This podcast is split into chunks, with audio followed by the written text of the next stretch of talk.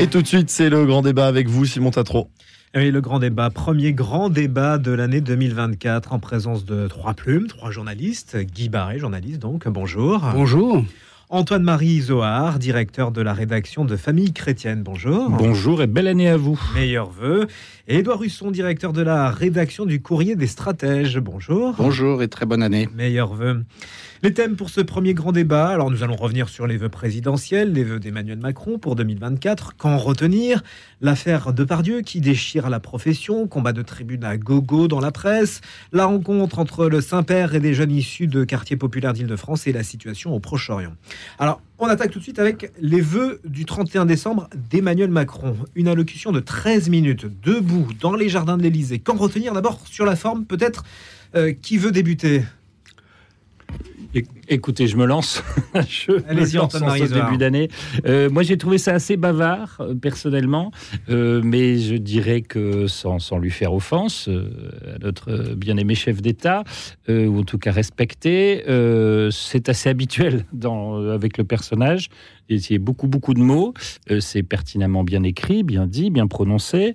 j'ai été quand même surpris par quelques expressions. L'expression réarmement. oui, on va en parler. On y reviendra ensemble là-dessus. Je, trouve, je trouve que quand on dit que ça a été là, que les Français ont peur de la guerre, ce qu'il dit, hein, ce qu'il a dit euh, lors de ses voeux, euh, parler de réarmement, réutiliser ce mot sur, sur tous les plans économiques, civiques, civique, civil, enfin voilà. Bon, et, bon ça c'est assez surprenant. Euh, on sent ce mot de fierté française, cette, cette volonté d'une grande fierté française. et, de, et cette volonté de dire ben moi je suis pas je suis dans l'action je continue à agir malgré euh, tout de même une année euh, fortement mauvaise c'est le moins qu'on puisse dire en 2023, pas que de son fait, mais enfin de son fait aussi, du fait des choix politiques, du fait de la réforme des retraites, souvenons-vous, entre autres, du fait des émeutes. Et voilà.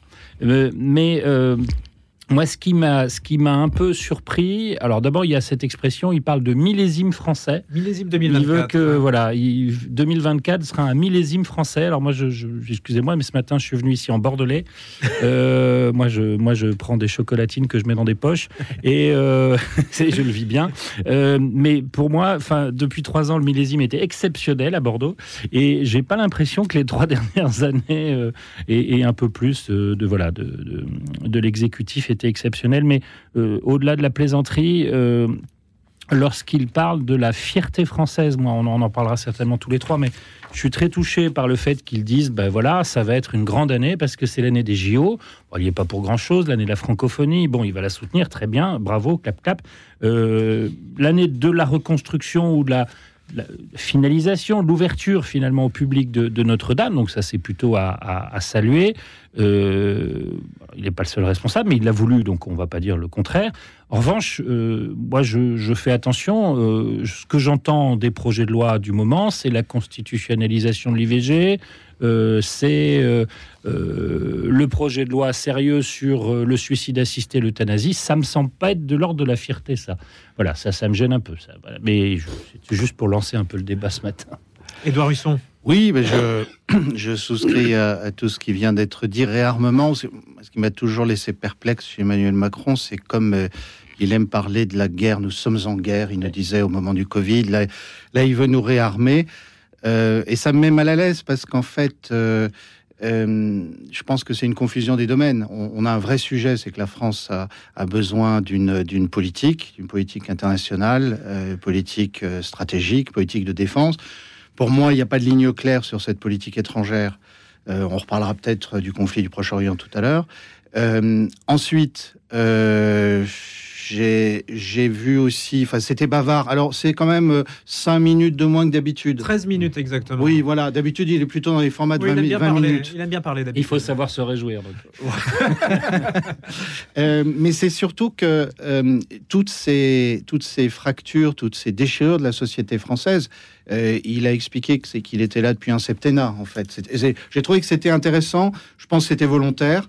Mais effectivement, par rapport au vieux rythme des présidences d'avant, euh, d'avant la réélection de Jacques Chirac, euh, on, est, sur le rythme d'un septennat. Et ben, quel est le bilan de ce septennat?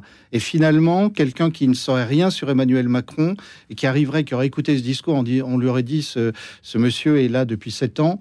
Est-ce qu'il aurait pu savoir quelque chose de l'état réel de la France? Et ou des projets que la France va vraiment mettre en œuvre? J'en suis pas sûr.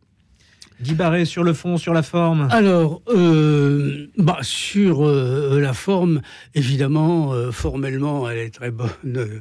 Mais, normalement, la forme est, au service du fond. Elle peut avoir une, une forme agréable. Mais je pense que les Français, comme moi, comme d'autres, ont écouté tout cela d'une oreille distraite. Euh, comme on écoute euh, un air déjà trop connu. Et que dans cette allocution, il y a une partie d'autosatisfaction. Il arrive même, par un renversement dialectique, à tirer à son profit ce qui a été quand même euh, des, épreuves de, ce, de cette dernière année, à savoir la réforme des retraites rejetée par les Français, l'affaire d'immigration, etc. Et il arrive à récupérer cela en disant Vous voyez, j'ai résisté, je n'ai pas cessé donc de réformer, et ça à l'intention et euh, évidemment euh, de la droite. Mais euh, quand si parle de réarmement dans différents domaines, c'est bien parce que la France est, désarmée. Elle est désarmée militairement parce que elle a, il manque beaucoup beaucoup de choses, etc. Elle est désarmée assez économiquement avec le déficit, la, dette euh, euh, qui s'alourdit. Elle est euh, affaiblie aussi dans son éthique. on parlait de la législation d'introduire le droit, le prétendu droit à l'avortement dans la Constitution, puis le, le, droit à mourir, paraît-il, dans la dignité. Et donc, cela si on fait un peu le bilan de ces dernières années, à défaut, il y a plein comme ça d'initiatives hein, qui font pchit, qui sont lancées à grand renfort de communicants et de communication. Après les Gilets jaunes, après les émeutes de cette année, on a parlé des 100 jours. Bon, ne pourrait rien passer dans ces 100 jours de significatif. Après, il y a eu les rencontres de Saint-Denis qui ont fait pchit dès la deuxième, euh, euh, euh, deuxième épisode, et là, il nous annonce le rendez-vous avec la nation, etc. Comme si un chef d'État n'avait pas rendez-vous quotidiennement euh, euh, avec, la, avec la nation. Et pour les perspectives, pour le JO, Bon, moi, je veux bien qu'on parle de fierté française. On remarquera qu'il a parlé de la, même expression presse à propos de Depardieu. Mais enfin, bon. eh bien, mais pour l'instant, euh, les Français, et pas seulement dans la région parisienne, mais aussi dans les autres métropoles, voient surtout le poids euh, à la fois euh, de encombrements, euh, euh, il n'y aura que 15% de transport en commun en plus, alors qu'on attend des dizaines de millions de gens, les gens qui vont entraver dans leur vie, dans leur vie quotidienne, et ces jeux qu'on avait dit populaires, eh bien, les gens qui veulent venir de province pour assister à ces, à ces jeux, il n'y aura pas que des, étrangers hein, qui viendront, eh ben, paieront trois ou quatre fois plus cher les hôtels, les transports en commun qui devaient être gratuits seront payants, etc. Alors, pour l'instant, peut-être que euh, nous en tirerons une très grande fierté euh, si c'est réussi et si nous nous, nous, voyons sous, une, sous euh, des tas de médailles d'or. Pour l'instant, on en voit surtout les inconvénients et le coût. Est-ce que vous l'avez senti combatif malgré les épreuves rencontrées par l'exécutif ces dernières semaines? 2024 sera une année de la détermination, de l'efficacité et des résultats les ah. résultats n'ont pas vraiment été au rendez-vous en 2023. Non, mais ce qui est assez surprenant, mais je reprends deux éléments qui ont été dit à la fois par Dorisson et par Guy Barret, c'est-à-dire que Dorisson disait on ne sait pas très bien ce qui si quelqu'un arrive là, il, lit ce discours, il se demande un peu ce qui va se passer, ce qui s'est passé et ce qui va se passer. Moi, ce qui m'inquiète, c'est ce qui va se passer. Enfin, ce qui m'inquiète, ce qui m'intéresse maintenant, c'est ce qui va se passer, parce que je sais à peu près ce qui s'est passé en ce qui me concerne.